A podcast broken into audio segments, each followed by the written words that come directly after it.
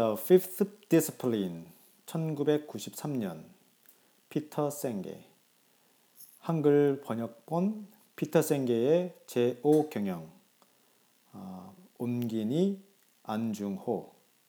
음, 1996년에 번역됐습니다. 오늘은 그 첫 번째 시간 제1부. 현실을 창조 변화시키는 우리의 행위. 제1장 충분히 긴 지렛대가 있다면 우리는 어려서부터 문제를 분해하거나 세상을 조각으로 나누어 보도록 교육받았다. 이러한 방법은 물론 복잡한 과업이나 현안을 보다 쉽게 다룰 수 있도록 해주지만 이로 인해 보이지 않게 막대한 대가를 치르고 있다. 우리는 어떤 행동을 취했을 때 그 결과가 어떠한 것이 될지를 더 이상 짐작할 수 없으며 전체적인 관계를 파악하는 본능적 감각을 잃어버리고 말았다. 그 결과 전체를 보기 위해서는 우리 마음속에 있는 조각들을 모으고 재조립해서 조직화해야만 한다. 하지만 이러한 노력은 물리학적인 데이비드 봄의 봄이 말한 것처럼 헛수고일 뿐이다. 그것은 사물을 제대로 비춰보기 위해서 깨진 거울 조각을 맞추는 것과 같은 일이기 때문이다. 이 책은 이 세상이 서로 무관하, 무관하 고 개별적인 힘들로 이루어져 있다는 환상을 없애기, 없애는 데에 필요한 도구와 사상을 제공하는 데 그 목적이 있다. 이러한 환상을 버릴 때 비로소 우리는 자신이 진정으로 원하는 결과를 만들어낼 수 있는 능력을 지속적으로 확대해 나갈 수 있고 새롭고 진취적인 사고방식을 고취시키며 공동의 목표가 방해받지 않고 결정되고 함께 배우는 방법을 지속적으로 배울 수 있는 조직, 즉 학습 조직을 만들 수 있는 것이다. 포춘지는 최근 호에서 리더십에 대해 가지고 있는 낡은 견해를 버라, 잊어버려라. 1990년대의 가장 성공적인 기업은 학습하는 조직이라고 불리는 것이 될 것이다 라고 했다. 로얄 터치 쉘의 기획실장인 아리 드 게우스는 경쟁자보다 빨리 배울 수 있는 능력이야말로 지속적인 경쟁 우위의 유일한 원천이다라고 말했다. 세계가 점점 더 상호 의존적이 되고 비즈니스가 더욱 동적이고 복잡해질수록 업무는 보다 더 학습적이 되어야 한다. 이제 개별 사원은 포드, 슬로언 또는 왓슨과 같은 사람이 되도록 학습시키는 것만으로는 충분하지 않다. 최고 경영자가 국리해내고 나머지 구성원들이 이 위대한 전략가의 명령을 따르는 행태는 그런 형태는 이제는 더 이상 유지 불가능하다.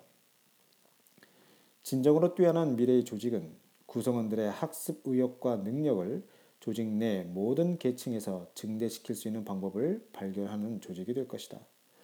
원래 사람에게는 배우고자 하는 욕구가 있으므로 배우는 조직은 실현 가능하다. 사실 갓난아기에게는 누구도 무엇인가를 가르칠 필요가 없다.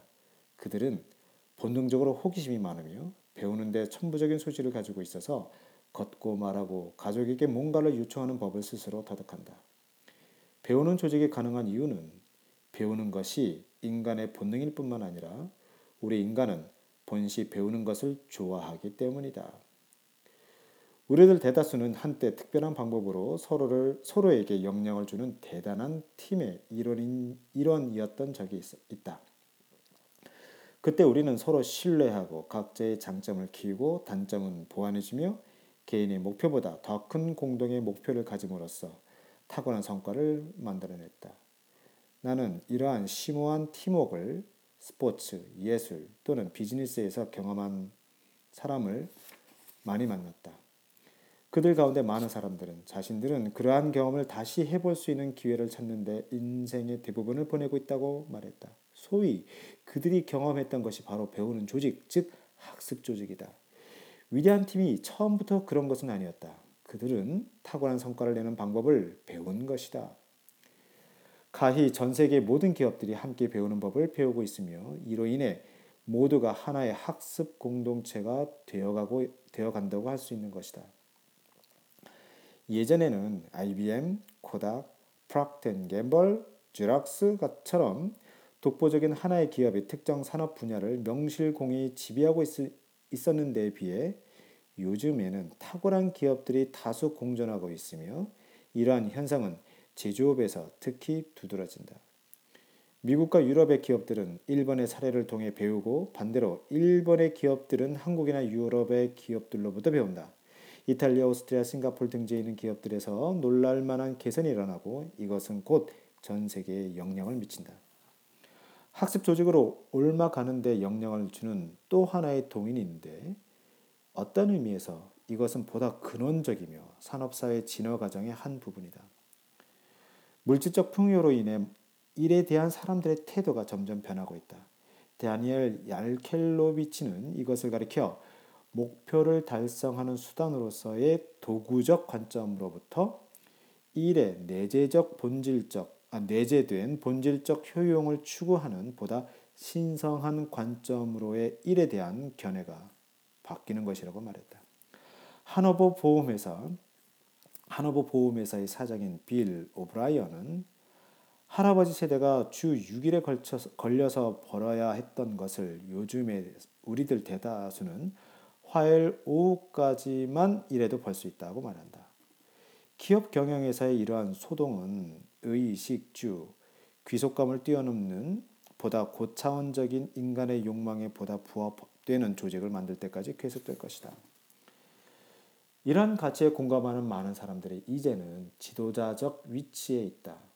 아직 소수이기는 하지만 사회적 제도로서의 일이 가지는 본질이 근본적으로 변화하는 데 자신들의 한 역할을 담당하고 있다고 느끼는 사람들이 점증하고 있다. 최근에 허먼 밀러 허먼 밀러사의 사장인 에드워드 사이먼은 왜 우리는 직장에서 일을 잘 하지 못하는가? 라는 질문을 던졌다. 그는 계속해서 내가 아는 범위 내에서 기업은 세계에 팽만해 있는 불공평을 근본적으로 개선시킬 수 있는 유일한 제도이다. 그러나 우리는 먼저 우리의 비전과 학습 능력을 가로막는 장애물을 제거해야만 한다고 말한다. 학습 조직을 만들고자 하는 가장 두드러진 이유는 아마도 그러한 조직이 당연히 가지고 있는 능력에 대해 우리가 이제 막 이해하기 시작했기 때문이다. 학습 조직을 구축하려는 노력은 그러한 조직을 만드는 데 필요한 기술과 지식 및 경로가 알려지기까지 오랫동안 마치 어둠 속에서 탐색하는 것과 같았다. 학습 조직의 전통적인 권위적, 통제적 조직과 근본적으로 다른 점은 확실한 기본 원칙을 마스터함에 있다. 바로 이것이 학습 조직의 분과학이 중요한 이유다. 학습 조직의 분과학, disciplines 1903년 쌀쌀한 12월의 맑은 아침, 캐롤라이나 키티 호크에서 라이트 형제는 동력을 사용하여 인간이 하늘을 나는 것이 가능하다는 것을 보여주었다. 이렇게 해서 비행기가 발명되었지만 실제로 민간 항공기가 일반 승객을 태우기까지는 그로부터 30년 이상의 세월이 걸렸다. 엔지니어들은 실험실에서 어떤 성공을 거두게 되면 새로운 아이디어가 발명되었다고 말한다. 하지만 아이디어는 유의적인 규모의 실용적인 비용으로 신뢰성 있게 재적용했을 때에만 혁신이 된다. 만약 그 아이디어가 전화, 컴퓨터, 비행기처럼 매우 중요한 것일 때 우리는 그것을 기본적 혁신이라고 부른다. 그러한 것들은 새로운 산업을 창출해내거나 기존의 산업을 변환시킨다. 이런 의미에서 학습 조직의 발명은 아, 학습 조직은 발명은 되었지만 아직 혁신의 단계에 못 미치고 있다고 하겠다. 공학에서는 어떤 아이디어가 발명 단계에서 혁신 단계로 올라갈 때 다양한 요소 기술, component technology가 결합된다. 개별 연구 분야에서 독자적으로 발전된 구성 요소들은 점차 서로의 성공에 필수적인 기술의 앙상블을 이룬다. 이러한 앙상블은 실험실에서 성공한 아이디어가 실제에서 잠재적 능력을 발휘하기 위해서 필수적이다.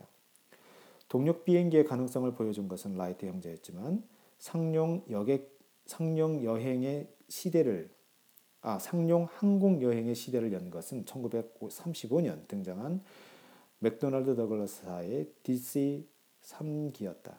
DC-3기는 항공 역학적 의료뿐만 아니라 경제적으로도 무리가 없었던 최초의 비행기였다. 그 30년의 기간, 기본적 혁신이 일어나기까지 어, 보통 걸리는 기간 동안에 상용 비행기를 만들려는 무수한 노력이 있었지만 모두 실패했다. 학습 조직에 대한 초기의 실험들처럼 초기의 비행기들은 신뢰성이 없었고 규모 면에서 비용이 비효율적이지 못했다. DC-3 기, 종은 최초로 다섯 가지의 핵심 요소 기술을 기술을 결합하여 성공적인 앙상블을 이루었다. 그 다섯 가지 기술이란 가변 피치, variable pitch, 프로펠러, 접어넣을 수 있는 착륙기어, monocoque라고 불리는 가벼운 기체 건조 기술, 공랭식 엔진, 보조날개였다. 성공하기 위해서 DC-3 기종은 이 다섯 가지 전부가 필요했다. 네 가지로서는 충분하지 못했다. DC-3 기부터 1년 전에 위에 다섯 가지 중 보조날개 기술만이 빠진 보잉 247기가 등장했었다. 하지만 보잉의 엔지니어들은 보조날개가 없으면 이착륙 시에 기체가 매우 불안정해진다는 것을 발견하고는, 발견하고는 엔진의 크기를 줄여야만 했다. 오늘날 학습 조직을 혁신 단계로 발전시킬 다섯 가지의 새로운 요소 기술이 점차 나타나고 있다고 믿는다. 다른 경우에도 그랬듯이 그것들은 독자적으로 개발되었지만 어, 각각은 서로의 성공에 필수적이라고 생각한다. 그 각각은 진정한 의미에서 배우고 높은 열망을 실현시킬 스스로의 능력을 지속적으로 높여가는 조직을 만들어가는데 필요한 부분을 제공할, 제공해 줄 것이다. 시스템 사고, 시스템 thinking. 구름이 몰려 있고 하늘이 어두워지며 나뭇잎이 아래 위로 흔들리면 우리는 곧 비가 오리라는 것을 안다. 우리는 또한 폭풍이 지나가면 빗물은 땅속으로 스며들고 내일쯤이면 하늘이 다시 맑아질 것임을 안다. 이 모든 일들은 시간과 공간의 측면에서 서로 떨어져 있지만 다른 한편으로는 모두가 같은 유형 속에 연결되어 있다. 각각은 나머지에게 영향을 주는데 이 영향은 대개 겉으로는 드러 보이지 않는다. 폭풍우가 내리는 시스템을 이해하기 위해서는 각각의 개별적으로 봐서는 안 되며 아, 각각을 개별적으로 봐서는 안 되며 전체를 고찰해야만 한다. 비즈니스 와 인간의 다른 노력들도 하나의 시스템이다. 이것들 역시 서로 연관된 보이지 않는 줄로 연결되어 있는데 때때로 서로에게 미치는 영향이 완전히 효과가 효과를 나타내기까지는 수년의 세월이 걸리기도 한다. 우리들 자신이 그러한 연결의 한 부분이기 때문에 변화의 유형을 알아내기가 매우 어렵다. 우위는 오히려 전체 시스템에서 분리된 단면에 초점을 맞추는 경향이 있으며 왜 가장 근본적인 문제들이 풀리지 않는가를 의아해야 한다. 시스템 사고는 전체적인 패턴을 보다 명확히 하고 그것들을 효과적으로 바꿀 수 있도록 지난 50년간에 걸쳐 개발해온 지식의 도구이자 개념적 틀이다. 비록 이 도구는 새로운 것이지만 그것이 내포하고 있는 사물에 대한 관점은 매우 직관적이다. 어린이를 대상으로 실험해 보면 그들은 시스템 사고를 매우 빨리 익힌다는 것을 알 수 있다. 숙련된 아, 개인적 숙련, personal mastery. 숙련, mastery이라는 개념은 사람이나 사물에 대해 지배력을 갖게 되는 것을 의미한다. 그런가 하면 숙련은 특정 수준의 능숙도를 나타낼 때 쓰이는 말이기도 하다. 개인적 숙련이 높은 수준에 도달한 사람은 자신에게 가장 깊게 영향을 미치는 것이 무엇인지를 항상 깨닫고 있다. 그들은 마치 예술가가 작품을 대하듯이 자신의 인생을 대한다. 개인적 숙련이란 숙련이란 개인적 비전을 명확히 하고 이를 지속적으로 심화 확장시키고 힘을 집중시키며 인내심을 기르고 현실을 객관적으로 보도록 하는 훈련법이다. 따라서 이것은 학습 조직의 중요한 주춧돌이자 정신적 기반이다. 어떤 조직이 학습에 대해 몰입하고 그것을 받아들이는 능력은 그 조직의 구성원들이 가지고 있는 것보다 클 수는 없다. 이러한 훈련법의 근원은 동서양의 정신적 유산에서 찾아볼 수 있으며 오랜 세월에 걸친 전통에서도 발견할 수 있다. 하지만 놀랍게도 이와 같은 방법은 구성원들의 성장을 고치시키는 조직은 거의 없다. 아, 하지만 놀랍게도 이와 같은 방법으로 구성원들의 성장을 고치시키는 조직은 거의 없다. 그 결과 많은 자원을 이용하지 못하고 있다. 하노보 보험사의 오브라이언은 다음과 같이 말한다. 기업에 처음 들어올 때에는 사람들은 총명하고 잘 교육받았으며 뭔가 차별화를 만들어내고자 하는 의욕과 정열이 가득하다. 하지만 그들이 30세 이를 즈음에는 열심히 일하는 사람은 소수에 불과하고 나머지는 주말을 개혁하는 데 시간을 쓴다. 그들이 직장 생활의 초기에 가졌던 의욕과 사명감, 흥분을 잃어버리고 마는 것이다. 그들은 그들이 우리는 그들이 가지고 있는 힘과 능력을 거의 활용하지 못하고 있으며 그들의 정신에서는 아무것도 음, 끌어내지 못하고 있다. 또한 놀랍게도 자기 자신의 개인적 숙련을 개발하기 위해 노력하는 성인이 거의 없다. 자신이 인생에서 진정으로 원하는 것이 무엇이냐는 질문에 대해 대부분의 성인들은 무엇을 없애버리고 싶은가를 먼저 말 한다. 그들은 시어머니가 집에서 나갔으면 좋겠어요. 라고 하거나 또는 제게는 요통이 있는데요. 그게 나왔으면 좋겠어요. 라고 말한다. 이와는 반대로 개인적 숙련은 가장 높은 소망을 이루어가는 인생을 살기 위해 우리에게 정말로 중요한 것이 무엇인가를 명확히 하는 것에서부터 시작한다. 나는 여기서 개인의 학습과 조직 학습의 연계, 개인과 조직 사이의 상호 몰입, 그리고 학습자들로 이루어진 기업의 특별한 정신에 대해서 가장 큰 관심을 갖고 있다. 정신 모델, 멘탈 모델스. 정신 모델이란 우리가 세상을 이해하고 행동을 취하는 방법에 영향을 미치는 뿌리 깊은 가정이나 일반화 또는 심상이나 이미지를 말한다. 우리는 정신 모델의 존재 여부나 그것이 우리 행동에 미치는 영향에 대해 자주 잊어버린다. 예를 들어 동료가 멋있는 옷을 입는 것을 보면 음, 저 사람은 마치 시골 무대에 나온 사람 같군 이라고 스스로에게 말한다. 그런가 하면 초라한 옷을 입은 사람을 보면 음, 저 사람은 다른 사람의 생각 따윈 신경 쓰지 않는군 이렇게 생각한다. 서로 다른 경영 풍토에서 무엇을 할 수 있고 무엇을 할 수 없는가에 대한 정신 모델도 이와 별로 다를 바 없이 그 뿌리가 깊다. 새로운 시장이나 조직의 낡은 관행에 대한 많은 통찰력이 실행에 옮겨지지 못하고 실패하는 이유는 그것이 강력하면서도 보이지 않는 정신 모델과 갈등을 일으키기 때문이다. 로리알 터치 쉘은 조직의 학습을 가속화하는 것이 유익하다는 사실을 이해하는 최초의 대기업인데 그들이 그 사실을 이해하는 것은 감추어진 정신 모델, 특히 널리 공유된 정신 모델이 끼치는 영향력이 매우 크다는 것을 알고 난 후였다. 이 회사가 1970년대와 1980년대에 있었던 세계 원유 산업의 극심한 변화와 예측 불허의 상황에서도 뛰어난 경영 성과를 얻을 수 있었던 것은 관리자들이 정신 모델을 다루는 방법을 배운 데에 기인한 바가 크다. 1970년대 초기에 7대 정의 회사 중에서 최하위였던 쉘은 1980년대 후반에는 최상위의 회사가 되었다.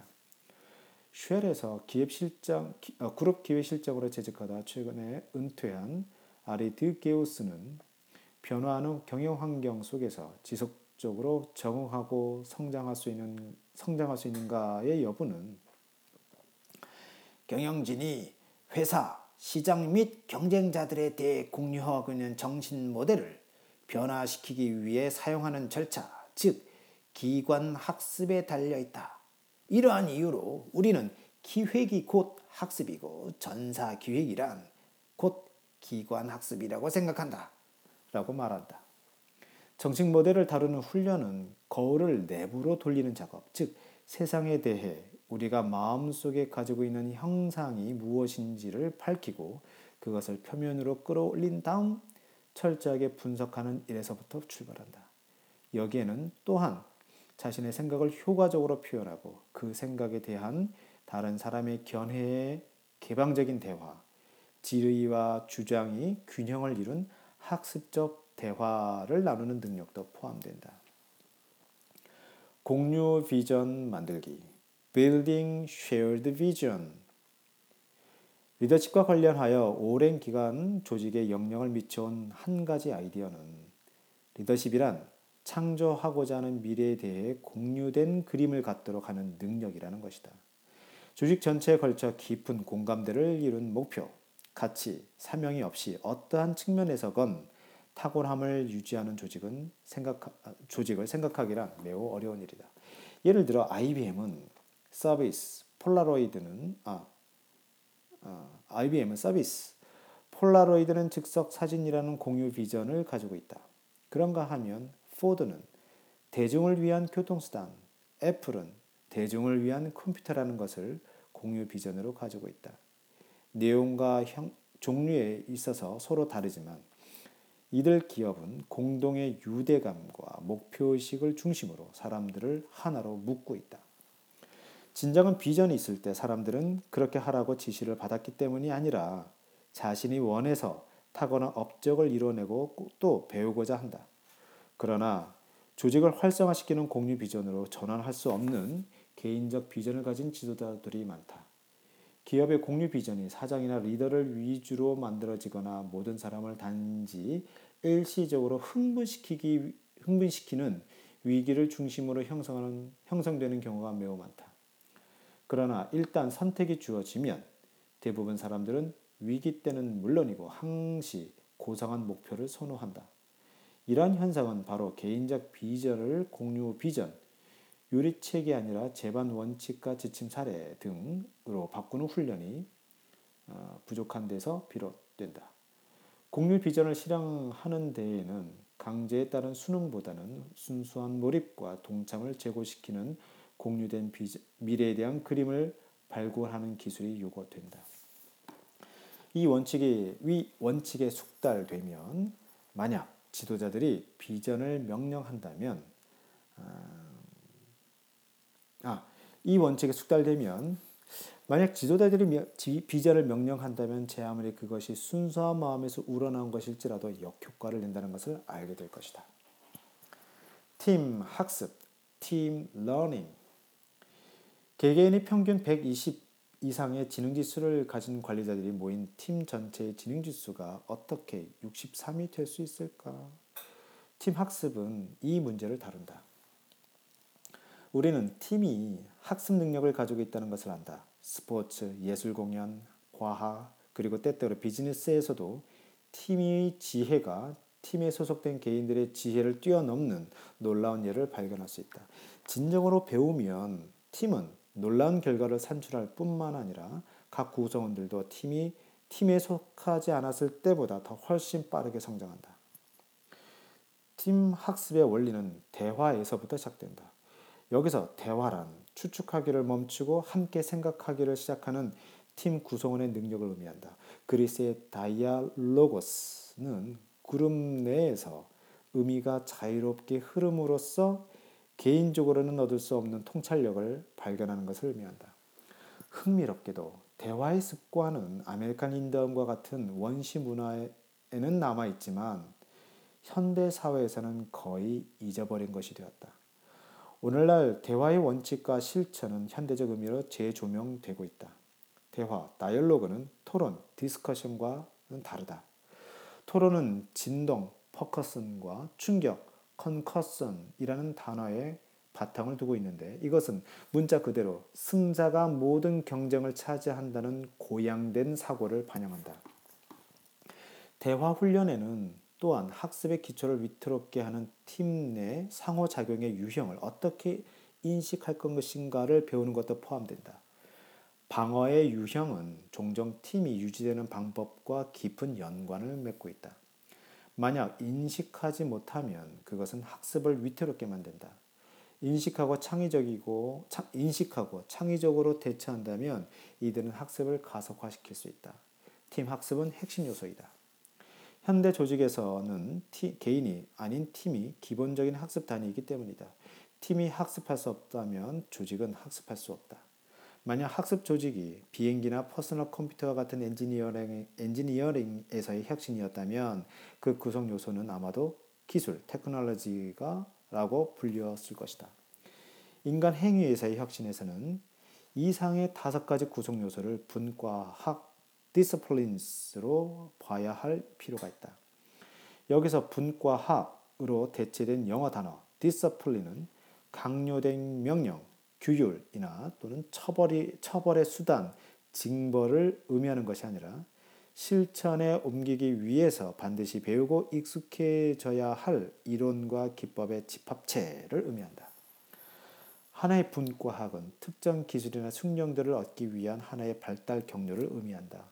피아노를 연주하는 것에서부터 전기공학에 이르기까지 어떠한 학문에서와 마찬가지로 특정한 사람들은 천부적인 자질을 가지고 있지만 누구라도 연습하면 어느 정도는 숙련의 경지에 이를 수 있다. 학문을 연마하는 것은 연마한다는 것은 평생 학습자가 되는 것을 의미한다. 당신은 결코 도착할 수 없다. 당신은 분과학들을 배우는 데 평생을 바친다. 우리는 학습 조직입니다. 라고 말하는 것은 나는 깨달은 사람입니다. 라고 말하는 것과 같다. 배우면 배울수록 자신의 무지를 더 뼈아프게 느끼게 된다. 그러므로 영원한 탁월성에 도달했다는 의미의 탁월한 기업은 있을 수 없다.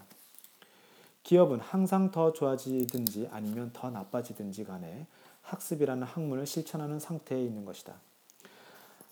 학문으로부터 조직이 유익을 얻을 수 있는 것은 전혀 새로운 생각이 아니다. 회계학과 같은 경영 분과학은 오래전부터 있어 왔다. 하지만 다섯 가지 학습 분과학은 그것들이 개인적 학문이라는 점에서 보다 익숙한 여타의 경영 분과학과는 다르다. 각각은 우리가 어떻게 사고하고 진정으로 원하는 것이 무엇이며 다른 사람들과 어떻게 상호작용하며 배우는지와 관련 지어 있다. 이런 의미에서 학습 분과학들은 전통적인 경영 분과학보다 훨씬 예술적이라고 하겠다. 더욱이 회계학은 숫자를 기록하는 데에는 유용할지 모르지만 조직을 만들고 조직이 가지고 있는 혁신과 창의성을 높이며 새로운 학문을 수용함으로써 전략을 입안하고 정책과 구조를 만드는 것 같은 보다 미묘한 문제들은 한 번도 다뤄보지 못했다. 아마도 그것이 그동안 많은 기업들이 잠시 동안의 전성기를 누리다가 조용히 이류의 대열 속으로 속절없이 사라져가는 이유일 것이다. 학문을 실천하는 것은 모델을 본뜨는 것과는 다르다. 많은 경우 새로운 경영 혁신은 이른바 선도 기업의 가장 좋은 방법이라는 말로 표현된다.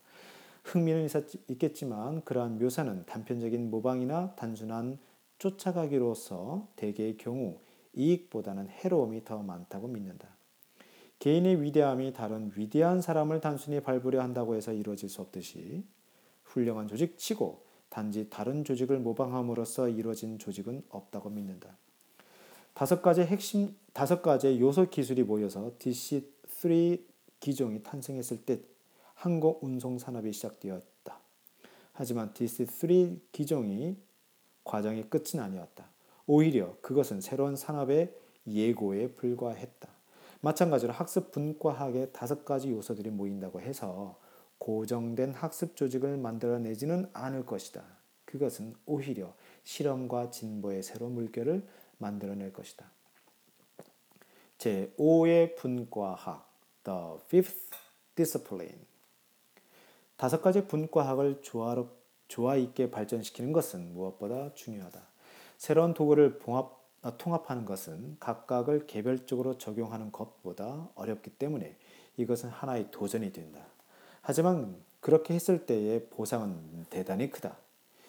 이것이 바로 시스템 사고가 제5의 분과학이 되어야 하는 이유다. 시스템 사고는 다른 분과학들을 통합하고 융해시켜서 서로 밀접한 이론과 실천의 결합체를 만들어낸다. 이것은 분과학들이 별도의 고안물 또는 최근의 조직 변화 유행으로 전락하는 것을 막아준다. 체계적인 지향성이 없이는 이러한 이 재분과학들이 서로 어떻게 연관되어 있는가를 보고자 하는 아무런 동기도 생기지 않는다. 시스템 사고는 서로가 서로를 자극함으로써 전체를 부분의 합을 초월한다는 것을 우리에게 끊임없이 일깨워준다. 예를 들어 시스템 사고가 결여된 비전은 여기에서 그곳으로 옮기기 위해 반드시 숙제해야 할 힘에 대한 깊은 이해 없이 장밋빛 미래만 장밋빛 미래만 그리는 것으로 끝나버린다. 많은 기업들이 최근에 비전의 시류에 편승했지만 결국 고상한 비전 하나만으로는 회사의 운명을 바꾸기에 역부족이었음을 깨닫게 된 이유가 바로 그것이다. 시스템 사고가 없으면 비전의 씨앗은 황무지에 뿌려진다. 만약 비체계적 사고가 지배하게 되면 비전을 강화시키는 첫 번째 조건, 즉 미래에 우리의 비전을 실현시킬 수 있다는 진정한 믿음이 생겨나지 않는다. 우리는 우리의 비전을 달성할 수 있다라고 말할 수도 있다. 대부분의 미, 국 경영자들은 이러한 믿음을 가진 상태이다. 하지만 다른 사람들에 의해 생산된 조건으로서의 현실에 대한 우리의 암묵적 견해는 그렇지 않다. 그러나 시스템 사고도 잠재 능력을 발휘, 발휘시키기 위해서는 공유 비전 만들기, 정신 모델, 팀 학습, 개인적 숙련과 같은 분과학을 필요로 한다. 공유 비전의 구축은 장기의 장기적인 몰입을 증진시킨다. 정신 모델은 세상을 인식하는 현재 방식이 가지고 있는 단점을 밝혀내는 데 필요한 개방성에 초점을 둔다. 팀 학습은 개인이 가지고 있는 관점의 뒤에 숨겨진 보다 큰 그림을 볼 수 있도록 사람들의 기술을 개발시켜준다. 그리고 개인적 숙련은 우리가 하는 행동들이 세상에 어떠한 영향을 미치는가를 지속적으로 배우고자 하는 개인적 동기를 길러낸다. 개인적 숙련이 없다면 사람들은 수동적인 정신 상태, 누군가가 또는 무엇인가가 나의 문제를 만들어내고 있어. 예, 이런 상태에 이런 정신 상태에 푹 빠져들어 시스템 사고에 의해 깊이 위협받게 될 것이다. 마지막으로 시스템 사고는 학습 조직의 가장 미묘한 부분, 즉 개인이 자신과 자신이 속한 세상을 인지하는 새로운 방법을 이해할 수 있도록 해준다. 학습 조직의 핵심은 관점의 전환에 있다. 즉 우리 자신을 세상으로부터 분리된 것이 아니라 세상과 연관된 것으로 인식하고 문제를 풀 때 어디 어딘지도 모르는 곳에 있는 누구 혹은 누, 무엇인가에 의해서 생겨난 것으로 보기보다는 스스로의 행위가 자신이 직면하고 있는 문제를 어떻게 야기시키는가라는 관점에서 파악하는 것을 말한다. 학습 조직이란 인간의 자신의 현실을 어떻게 만들어내는가를 끊임없이 발견하는 장소다. 그곳은 또한 인간이 현실을 어떻게 바꿀 수 있는가를 발견하는 장소이기도 하다. 이것은 아르키메데스가 다음과 같이 말한 바와 같다. 충분히 긴 지렛대를 주시오. 하하, 그러면 이 한 손으로도 세상을 들어올릴 수 있어. 메타노이아, 마음의 전환. 훌륭한 팀의 일원이 된다는 것은 어떤 것입니까? 라고 사람들에게 물었을 때 그들의 대답 중 가장 주목할 것은 경험이다. 사람들은 자신보다 큰 무엇의 일부가 되는 것, 연결되는 것, 생성, 생성적인 것에 대해 이야기한다. 많은 사람들에게 있어서 자신이 훌륭한 팀의 일원으로서 겪은 경험은 일생 동안 잊혀지지 않을 기억으로 각인된다. 어떤 이들은 당시에 느꼈던 마음을 다시 찾는데 나머지 인생을 바치기도 한다. 학습 조직에서 무엇이 일어났는지를 묘사하는 데 있어 가장 적합한 단어, 그 중에서도 특히 서구 문화가 나온 단어는 사실 지난 수백 년 동안 음, 별로 통용되지 않았던 것, 않았던, 않았던 것 것이다. 음. 하지만 그것은 우리가 조직과 연관, 연관된 일에서 이미 10년 동안 사용해왔다. 다만 그 단어를 대중적으로 사용하는 데에는 항상 조심해야 한다. 그 단어는 마음의 전환이라는 것을 의미하는 metanoia다. 이 단어는 오래된 역사를 가지고 있다. 그리스인들에게 이 단어는 근본적인 전환 혹은 변화, 보다 문자적으로는 마음, nous가 어근인 noia는 마음 또는 정신, mind를 뜻한다. 초월성, 음, meta는 형이상학, meta 피직스에서처럼 뛰어넘는 기준 이상의 뜻을 가진다. 초기 기독교인의 전통에 따르면 이 말은 특별한 의미를 가지고 있는데 그것은 연, 영감을 받는 것, 그리고 가장 높으신 분, 즉 하나님을 직접적으로 아는 것을 의미했다.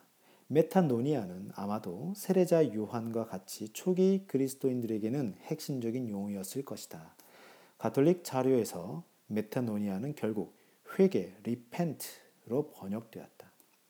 학습은 마음의 근본적인 전환, 또는 학 움직임을 수반하는 것이므로 메타노니아의 의미를 이해하는 말, 이해한다는 말은 학습, learning의 보다 깊은 의미를 이해한다는 말이 된다. 학습 조직에 관해 이야기할 때 직면하는 문제점은 오늘날의 용법에서는 학습, 러닝이 그것의 중심 의미를 잃어버렸다는 것이다. 학습이나 학습 조직에 대해서 이야기하면 대부분의 사람들은 눈이 흐릿해진다. 이상할 것도 없는 것이 일상적인 용법에서 학습이라는 학습이란 정보를 얻는 것, taking in information과 동의어로 사용되어 왔기 때문이다. 네, 저는 어제의 강좌에서 모두 배웠습니다. 하지만 정보를 얻는 것은 진정한 학습의 일부분에 불과할 뿐이다. 그것은 마치 나는 지금 자전거 타기에 대해 훌륭한 책을 읽었습니다. 나는 이제 자전거 타기를 다 배웠습니다. 라고 말하는 것과 같이 어리석은 것이다. 진정한 학습은 인간이 든다는 말이 의미하는 본질에 도달한다. 학습을 통해서 우리는 스스로를 재창조한다. 학습을 통해서 우리는 전에는 할 수 없었던 것을 할 수 있게 된다. 학습을 통해서 우리는 세계와 세계에 대한 우리의 관계에 대해 재인식하게 된다. 학습을 통해서 우리는 우리의 창조 능력을 확장시키고 생명 순환 과정의 일부가 된다. 우리에게는 이러한 종류의 학습에 대한 깊은 갈망이 있다. 하노버 보험사의 빌 오브라이언이 말한 바와 같이 그것은 성욕이 그러하듯이 인간에게 있어서 대단히 근본적인 것이다. 그러므로 학습 조직의 기본적인 의미는 바로 이것이다.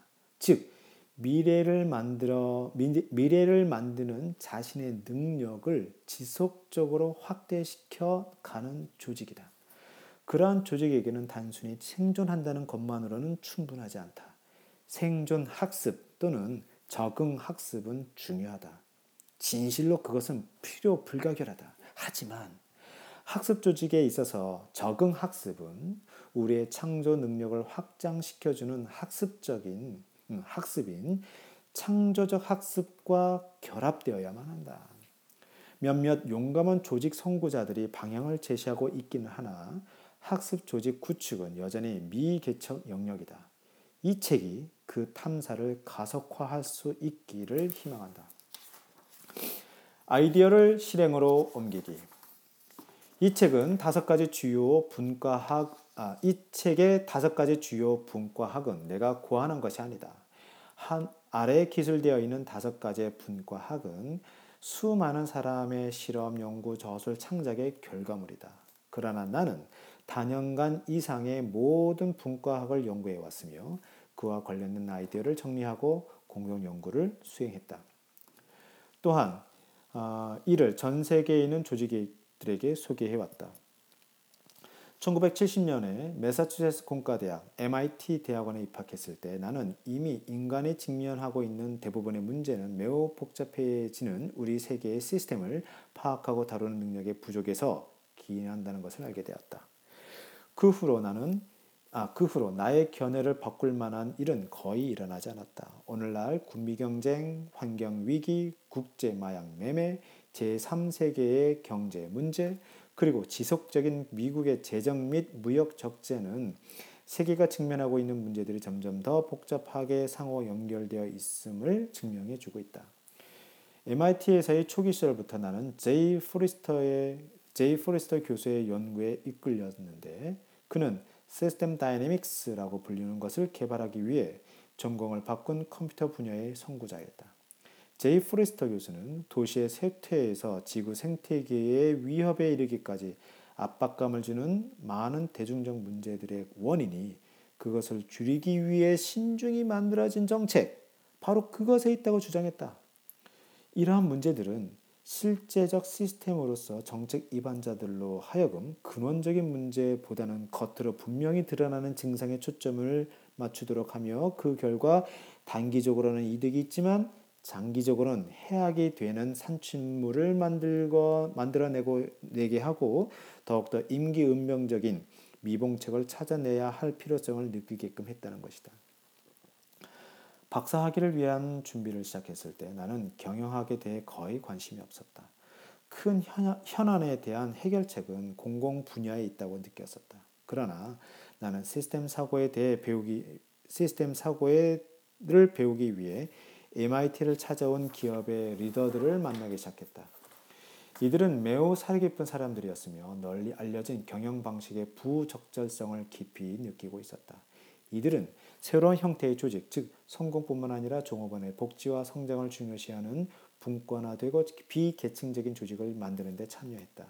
일부는 자유와 책임이라는 핵심 가치에 근거한 혁신적 기업 철학을 만들어냈다. 다른 사람들은 혁신적 조직을 설계해냈다. 이들 모두는 혁신에 필요한 능력과 열의를 공유했으며 이러한 것은 사실 공공 분야에서는 드문 일이었다. 점차적으로 나는 열린 사회에서는 왜 기업이 혁신의 장소인지를 깨닫게 되었다. 기업은 공공 분야나 비영리 기관에서는 찾아보기 어려운 실험에 대한 자유를 가지고 있다. 기업은 또한 명확한 결정 기준을 가지고 있으므로 최소한 원칙적으로는 객관적 기준으로 실험을 평가할 수 있다. 그들은 왜 시스템 사고에 관심을 가지고 있는가? 많은 경우에 있어서 조직이 경험할 수 있는 가장 대담, 대담한 실험은 한 번 실패해 보는 것이다. 팀 구축에서는 동료들과 더불어 뗏목태기를 하는데 끝내고 집으로 돌아가면 기업의 문제에 대해서는 여전히 기본적으로 상반된 입장을 고수한다. 어려운 상황에서는 함께 이 말을 맞대던 기업들이 상황이 개선되면 그 정신을 망각해버린다. 기업과 종업원에 대해 가장 좋은 의도로 훌륭하게 출발한 조직들이 어느 팀인가 고치려고 하면 할수록 더욱더 하강의 소용돌이 속으로 빠져 들어간다는 빠져 들어가는 자신을 발견하게 된다. 우리 모두는 시스템 사고가 이러한 기업을 바꿀 수 있다고 믿는다. 여러 다른 회사들과 일, 하면서 나는 왜 시스템 사고만으로는 충분하지 않은지를 알게 되었다. 시스템 사고로부터 진정한 효과를 얻어내기 위해서는 새로운 유형의 경영자가 필요했다. 1970년 중반에 그러한 경영 관리자란 어떠한 관리자를 말하는지 어렴풋이 보이기 시작했다. 하지만 명확하게 정의되지는 않았었다. 우리 MIT 그룹 내의 지도자들을 통해서 어, 이제는 그것이 명확해지고 있는데 그들은 하노버 보험회사의 빌 오브라이언, 허만 밀러사의 에드워드 사이먼, 그리고 아날로그 디바이스사의 최고 경영자인 레이 스테이터, 아, 스테이터이다. 이들 세 사람은 모두 혁신적이고 영향력 있는 회사에 근무하고 있다. 이들은 애플, 포드, 폴라로이드, 로얄 더치쉘 그리고 어, 트레멀 크로우사에서 온 경영자들과 더불어 우리의 연구 프로그램에 여러 여러 해 동안 참여했다. 나는 또한 11년 동안 혁신 협회 Innovation Associates 회원들의 리더십과 숙련 워크숍을 개발하고 실시하는 데 참여해왔다. 그것은 MIT에서 우리가 행한 연구 결과를 바탕으로 하고 공유 비전 만들기와 개인적 숙련에 대한 혁신 협회의 작업을 결합시켜서 나온 제5의 분과학에 대한 아이디어를 다양한 배경을 가진 사람들에게 소개하는 작업이다. 이 워크샵에 4천명 이상의 관리자들이 참석했다. 처음에는 기업의 최고 경영자들에게 특별히 초점을 맞추었으나 얼마 지나지 않아서 시스템 사고와 개인적 숙련과 같은 기본적 훈련은 교사, 공공기관의 관리자, 선거에서 선출된 관리들, 학생, 그리고 부모들에게도 적용할 수 있음을 알게 되었다.